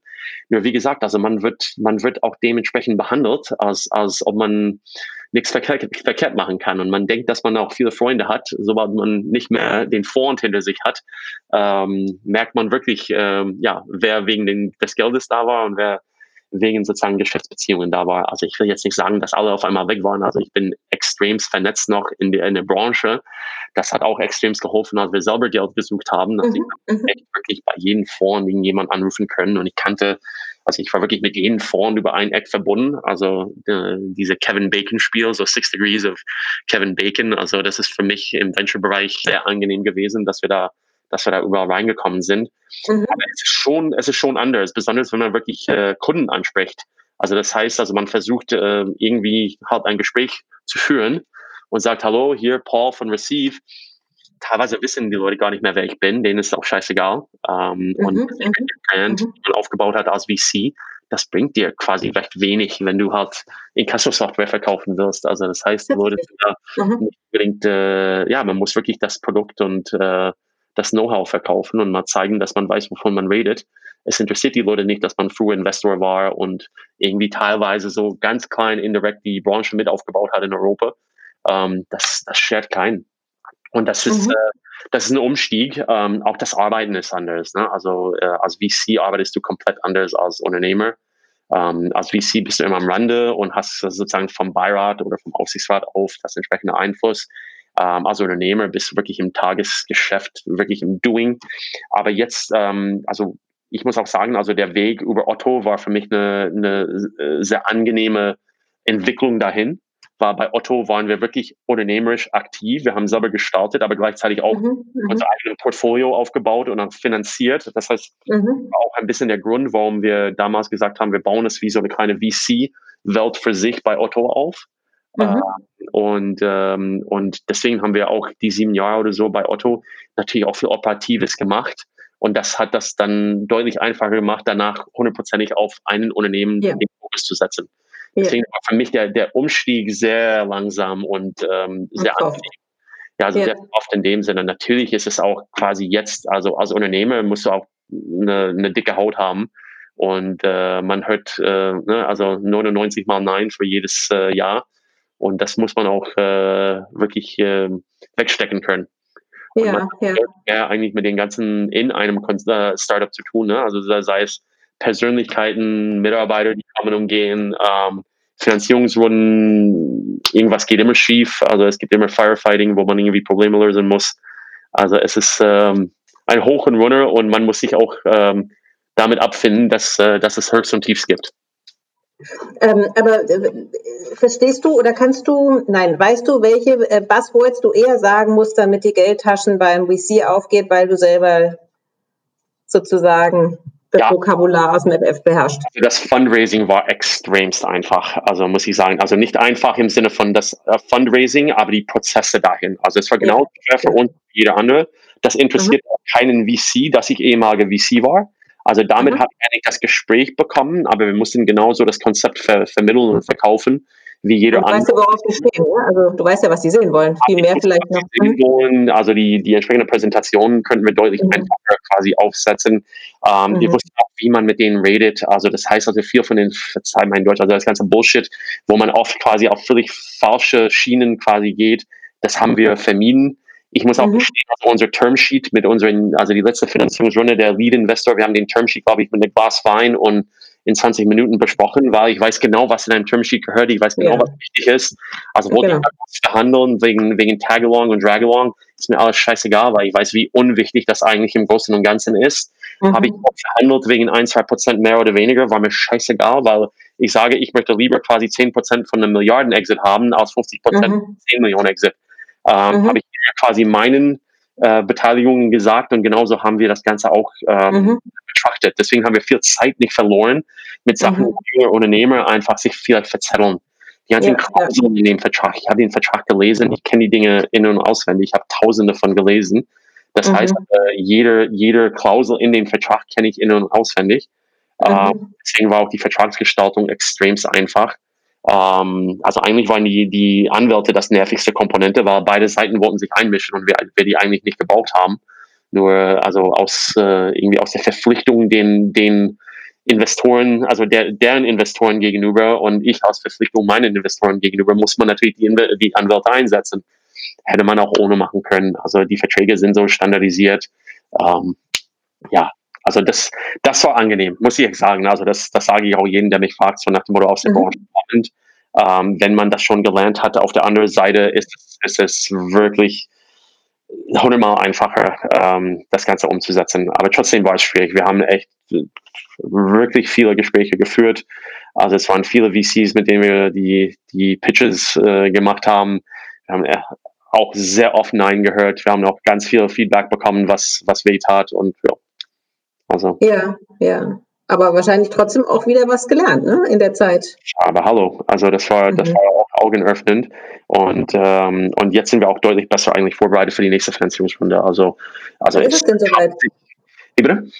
Wann ist denn die nächste Finanzierungsrunde soweit? Ihr habt jetzt vier Millionen eingesammelt, ne, im Anfang ja. des Jahres. Genau, wir sind Gott sei Dank sehr gut finanziert bis 2022. Also wir haben wirklich das Ganze mhm. so geplant, dass wir mindestens jetzt äh, auch mit Covid haben wir da entsprechend umgeplant, dass wir bis Ende nächstes Jahres mehr als genug Geld haben. Also wir vermuten, ich vermute, wir sind irgendwann mal Mitte nächstes Jahres auf dem Weg.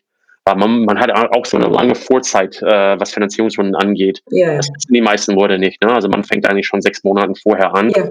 Ähm, das heißt, wenn wir irgendwie Anfang 2022 das Geld aufnehmen wollen oder Ende 2021, fangen wir im Sommer nächstes, also in, in ein Jahr fangen wir, wir eigentlich schon an. Nur Okay. ich sage auch immer, also eigentlich gibt's nie, also es ist äh, eigentlich so eine deutsche Spruch, also vorm Spiel ist nach dem Spiel. Ähm, also das heißt, wir, wir fangen jetzt auch eigentlich, also man ist immer im Fundraising. Man baut Ja, ja. Beziehungen zu den VCs auf, man muss die Leute kennenlernen, die müssen einen kennen. Ich halte auch die ganzen VCs, die ich gerne hätte in der nächsten Finanzierungsrunde, immer auf dem Laufenden.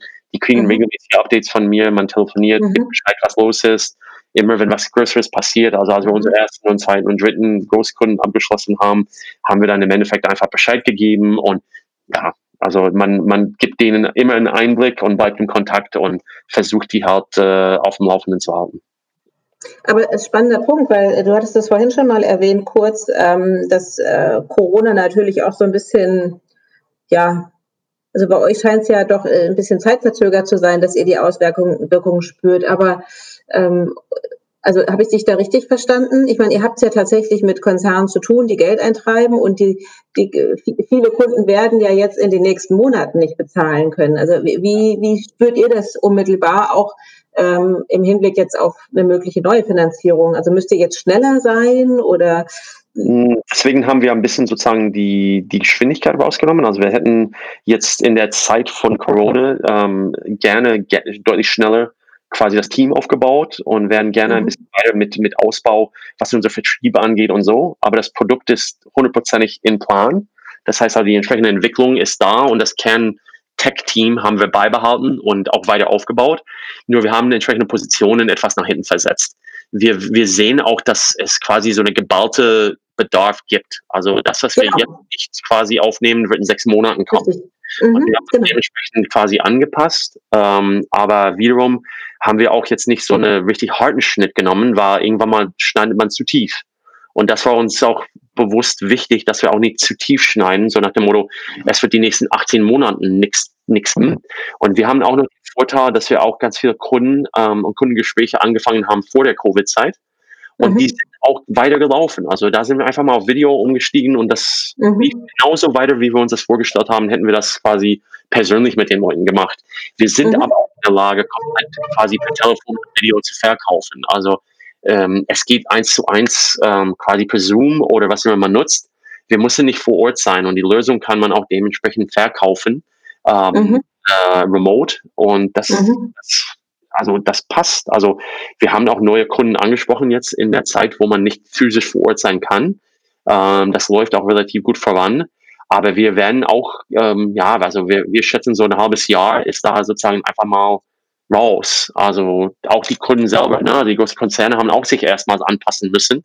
Und man spürt Covid dadurch, dass die selber sich entsprechend umorientieren mussten, mussten die ganzen Leute ins Homeoffice bringen und, und, und, und, und. Ja. Und auf Mhm. einmal waren die halt vielleicht ein, zwei Monaten nicht gerade groß ansprechbar. Jetzt kommt es aber wieder. Wir spüren das wieder alles jetzt im Positiven. Also Mhm. gefühlt, ähm, äh, geht alles wieder ein bisschen auf dem, ich hasse das Begriff Normalität zurück, aber wir spüren, dass es sich, äh, dass es sich jetzt deutlich verbessert hat und äh, Mhm. Mhm. voran. Und ja, wie gesagt, also die Spüren werden wir alle mal ja, Ja. sehen. Aber wir sind da Gott sei Dank nicht so betroffen wie die Mobilitätsbranche, ne? die ganzen Oh. Scooter oder was immer, also die Mhm. heute auf morgen kein Geschäft haben. Die ganze Mhm. Reisebranche und alles, was mit Travel ist und Dinge, die einfach wirklich von heute auf morgen tot waren. Das haben wir überhaupt nicht so empfunden. Also, Okay. Ja, wir müssen mal langsam zum Ende kommen, weil ich merke, du bist sehr passioniert und hast ja auch ganz viel zu erzählen und hast ja auch eine ganz spannende Historie. Aber ähm, irgendwann hört uns keiner mehr zu, wenn wir immer noch weiter plaudern. ähm, lass uns nochmal so, äh, ja, also ganz kurze Antworten. Das sind so Ja. fünf, fünf kurze Fragen. Ähm, das ist ein so entweder oder. Ähm, bist du Autofahrer oder Radfahrer? Radfahrer. Mhm. Geht ja in Hamburg auch ganz gut, ne? Ja, also ich versuche einfach gar nicht Auto zu fahren, wo ich muss und ich springe aufs Rad, um Sport zu machen. Am liebsten bin ich zu Hause. Fährst du auch mit, fährst du auch mit dem Rad zur Arbeit? Äh, Oder ist dann doch nein, weit? Also, also ich könnte theoretisch, aber ich fahre meinen Sohn immer quasi zur Kita, deswegen nehme ich quasi im Endeffekt das Auto. Er ist noch nicht alt genug, dass er mitfährt per Rad, aber da mhm. sind wir nicht weit entfernt von. Also ich freue mich auf den Punkt, wo ich mit dem Rad äh, mhm. zur Kita nehmen kann und äh, dann fahre ich weiter mit meinem Rad zur, zur Bahn. Aber ich fahre mit der Bahn immer nach Hamburg. Das heißt, mhm. ich fahre immer von Großhansdorf nach Ahrensburg und fahre dann mit dem, äh, mit dem Bahn zur Hauptbahnhof. Also eigentlich eher quasi Auto. Also ich versuche das Auto per se nicht zu benutzen, wenn ich es wenn nicht nutzen muss.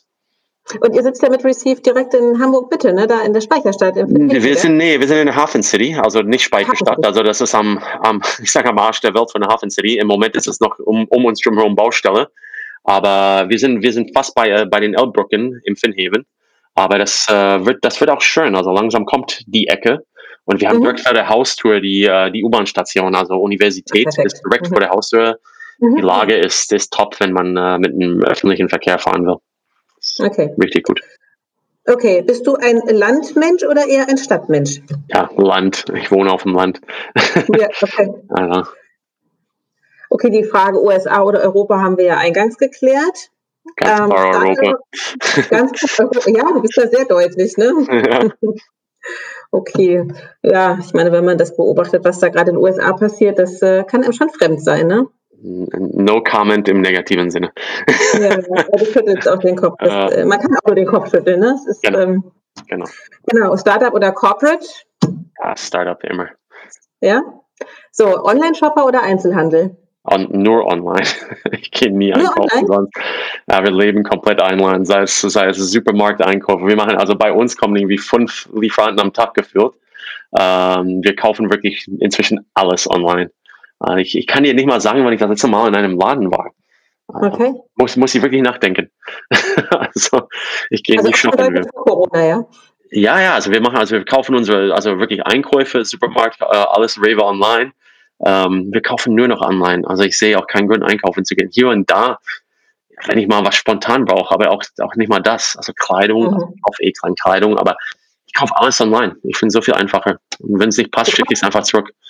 Du kaufst keine Kleidung. Bist du so jemand, der äh, versucht, irgendwie so ganz äh, nachhaltig ähm, sehr lange Dinge zu nutzen? Nee, also ich bin einfach alt. Also, irgendwann mal. gefunden, meinst du? ich glaube, ich habe das Hemd hier vor 15 Jahren gekauft. Das hat Hugo Boss, aber meine damalige Freundin hat ein Praktikum bei Hugo Boss gemacht und ich trage sie immer noch. Perfekt. Nee, äh, äh, geführt bin ich wie mein Vater. Also ab, ab 40 kauft der Mann nichts Neues. Nee, also ich bin, ich bin, das Schöne ist ja, wenn es dann noch passt, dann kann man ja auch noch stolz darauf sein. Das ist genau, warum ich viel Sport mache. Ich muss nie neue Kleidung kaufen, weil es nicht mehr passt. Das ist so meine, meine Einstellung. Okay, die letzte Frage, die haben wir aber letztendlich auch schon geklärt. Äh, Sport oder Literatur? Du bist ja sehr sportlich, ne? Immer Sport. ja, genau. Und dann Hörbücher, während ich Sport mache. Deswegen kann ich beide verbinden. Du, du sagtest ja Podcast, aber du, du hörst dann auch Hörbücher? Ich kann auch Hörbücher natürlich. Das ist auch, mhm. was ich gerne mache. Wenn, wenn die Podcasts mich zu sehr nerven, dann steige ich gerne um auf Hörbücher. Geht auch aber sehr Belletristik? gut. Belletristik oder Sachbuch? Belletristik oder Sachbuch? Beides, aber überwiegend Sach. Also muss ich auch sagen. Mhm. Ähm, mhm. Eher so Sachen, das, das, passt auch irgendwie besser zum, zum Hörbuch. Also wenn es äh, wirklich so Geschichten sind oder so, das lese ich gerne. Und ähm, mhm. auch die Frage Buch oder Kindle, also Sachbücher aus Kindle und quasi Geschichten und so gerne als, als echtes Buch. Also ich halte auch gerne ein Buch mal in der Hand und, äh, und lese gerne so. Aber so wie das klingt, hast du ja kaum Zeit dazu, oder? Um mal ein physisches Buch zu lesen. Ja, also bevor ich ins Bett gehe abends, meistens äh, greife ich immer zu Buch, aber da penne ich mhm. auch meistens 15 Minuten später. Okay. Also, ich komme langsam in den Büchern voran. Also sagen wir so. Ja, ich finde, man ist ja abends auch so, so computermüde. Dann hat man schon so viel gelesen am Rechner. Ne? Dann ist es richtig anstrengend, tatsächlich noch, äh, noch mal ein, ein, Buch so physisch von Blatt zu Blatt zu lesen. Ja, aber ich finde es auch immer, immer angenehm. Also ich finde es ja genau umgekehrt ähm, etwas angenehm, mhm. einfach mal die letzte halbe Stunde oder so quasi komplett mhm. weg vom Rechner. Also ich versuche auch meistens so mindestens eine halbe Stunde, wenn nicht eine Stunde, bevor ich mhm. ins Bett gehe, völlig, völlig weg von Technologie. Aber dann habe ich mhm. auch gerne ein Buch in der Hand. Irgendwie ist es eine mhm. Umstellung. Und äh, ich ticke auch anders. Also ich, ich geführt lese ich anders, wenn ich mal ein Buch in der Hand halte, ja. als wenn ich eine Kindle äh, lese oder wenn ich wirklich etwas auf dem Bildschirm habe.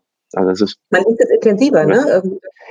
Genau, und ich lese aber auch eine Kindle. Also ich habe ein physisches Kindle und nicht ein iPad, weil irgendwie, wenn ich das iPad habe, dann schaltet man schon um auf E-Mails und so. Deswegen mhm. habe ich auch eine mhm. Kindle. Wenn ich ein Buch lese, will ich nicht immer zwischen E-Mail mhm. und Buch hin und her schalten. Deswegen, also ich habe die, die Sachen, die dediziert sind, aber ja, wie du recht, also völlig zu Recht gesagt hast, also wenn ich mal eine halbe Stunde am Tag lese, ist es viel. Also mhm. wirklich so nach dem Motto für mich. Ja, aber ich lese viel für den Job, also das mache ich schon. Also auch ich nehme mir auch Zeit tagsüber, dass ich auch Sachbücher zur Themen lese. Also ich blocke auch Zeit tagsüber manchmal einfach zum Lesen. Aber das ist jetzt nicht privat. Ja, ja, also das, also ich versuche immer weiter zu, also lernen will ich immer in den Job. Also ich sage auch jeder so, wirklich auch mal jeden Tag mal irgendwas lernen und was lesen, also über das, was man macht. Versuche ich konsequent umzusetzen. Spannend ist, also das heißt, Lesen ist dann für dich Arbeitszeit in dem Fall? Also wenn es um den Job geht und wenn ich wirklich ja. was lernen will, ist es dann während der Arbeitszeit, absolut. Ja. Aber was ist für mich Arbeitszeit? Ich bin Geschäftsführer eines eigenen ja, Unternehmens. Ich bestimme meine Arbeitszeit. Ja, ist das genau. Schöne, wenn man Chef ist. Schön. Okay, unabhängig davon, allerletzte Frage, unabhängig davon, wenn du kein Chef bist, was, ähm, was möchtest du in den nächsten fünf Jahren noch tun, was wofür bislang die Zeit fehlte oder die Muße oder der Mut? Ach, mehr Zeit mit meinem Sohn verbringen und dafür sorgen, dass er ein entspannter, glücklicher Mensch ist, wenn er groß wird. Ähm, mhm. Also ich bin, äh, ich bin sehr, also sehr eigentlich darauf fokussiert, einfach mal die Zeit mit ihm zu verbringen. Mhm. Ich habe den Vorteil gehabt, dass als ich jung war, hat mein Vater sehr viel Zeit auch mit mir verbracht. Also das heißt, mhm. auch sich sehr viel Zeit für mich und meine Schwester genommen. Und ähm, obwohl er viel gearbeitet hat, hat er auch immer Zeit für mich gehabt. Und deswegen sage ich also, Family, Health, Career, Pick Two. Und mein Ziel im Leben ist Pick Three. Und ich versuche da irgendwie den Balance zu finden. Und dafür, wenn ich Familie sage, heißt es auch Zeit für meine Familie zu haben. Mhm. Und auch noch gesund zu bleiben und meinen Job zu machen. Aber für viele andere Sachen bleibt nicht Zeit. Deswegen, also für die nächsten Jahre ist halt Receive aufbauen, Familie glücklich machen und gesund bleiben. Ambitioniert, aber du scheinst es mit sehr viel Enthusiasmus zu machen. Ja, und wenn alles scheitert, kann ich immer noch was anderes machen. Deswegen, also, what's there to lose? Also, ich sage auch immer, also, ich, ich versuche das immer zu vereinen und, äh, und ambitionierte Ziele anzugehen. Und wenn es nicht klappt, mache ich was anderes. Also, kann, man kann sich immer neu erfinden. Auch wenn man 40, 50 ist, 60 ist. Geht alles. Ach, und so alt ist das ja noch nicht. Also ich finde, ich das ist ja... Ich fühle mich, ich mache immer den Witz, dass ich alt bin, aber das mache ich eher auch provokativ. Das und ich finde ja tatsächlich, die Digitalisierung, die bietet ja auch äh, gute Möglichkeiten, auch nochmal ähm, einen neuen Weg einzuschlagen, anders als früher, ne, wo man irgendwie einen Beruf gelernt hat und dann hat man das ja irgendwie 55 Jahre gemacht oder so und irgendwann hatte man keine Lust mehr drauf und musste es trotzdem machen. Ja. Und das ist ja das Schöne heute, ne, dass man irgendwie sich nochmal einen neuen Impuls geben kann selbst. Ja, eine kleine Anekdote am Ende, also die Realität, und das wird immer wieder, jedes Jahr kommen diese Studien raus, die vergehen sehr schnell, weil ein paar alte Menschen wie ich das immer wieder quasi äh, retweeten. Aber. Ich höre das auch, ich bin genauso alt. Wenn du das noch dreimal sagst, dann fühle ich mich auch ganz alt.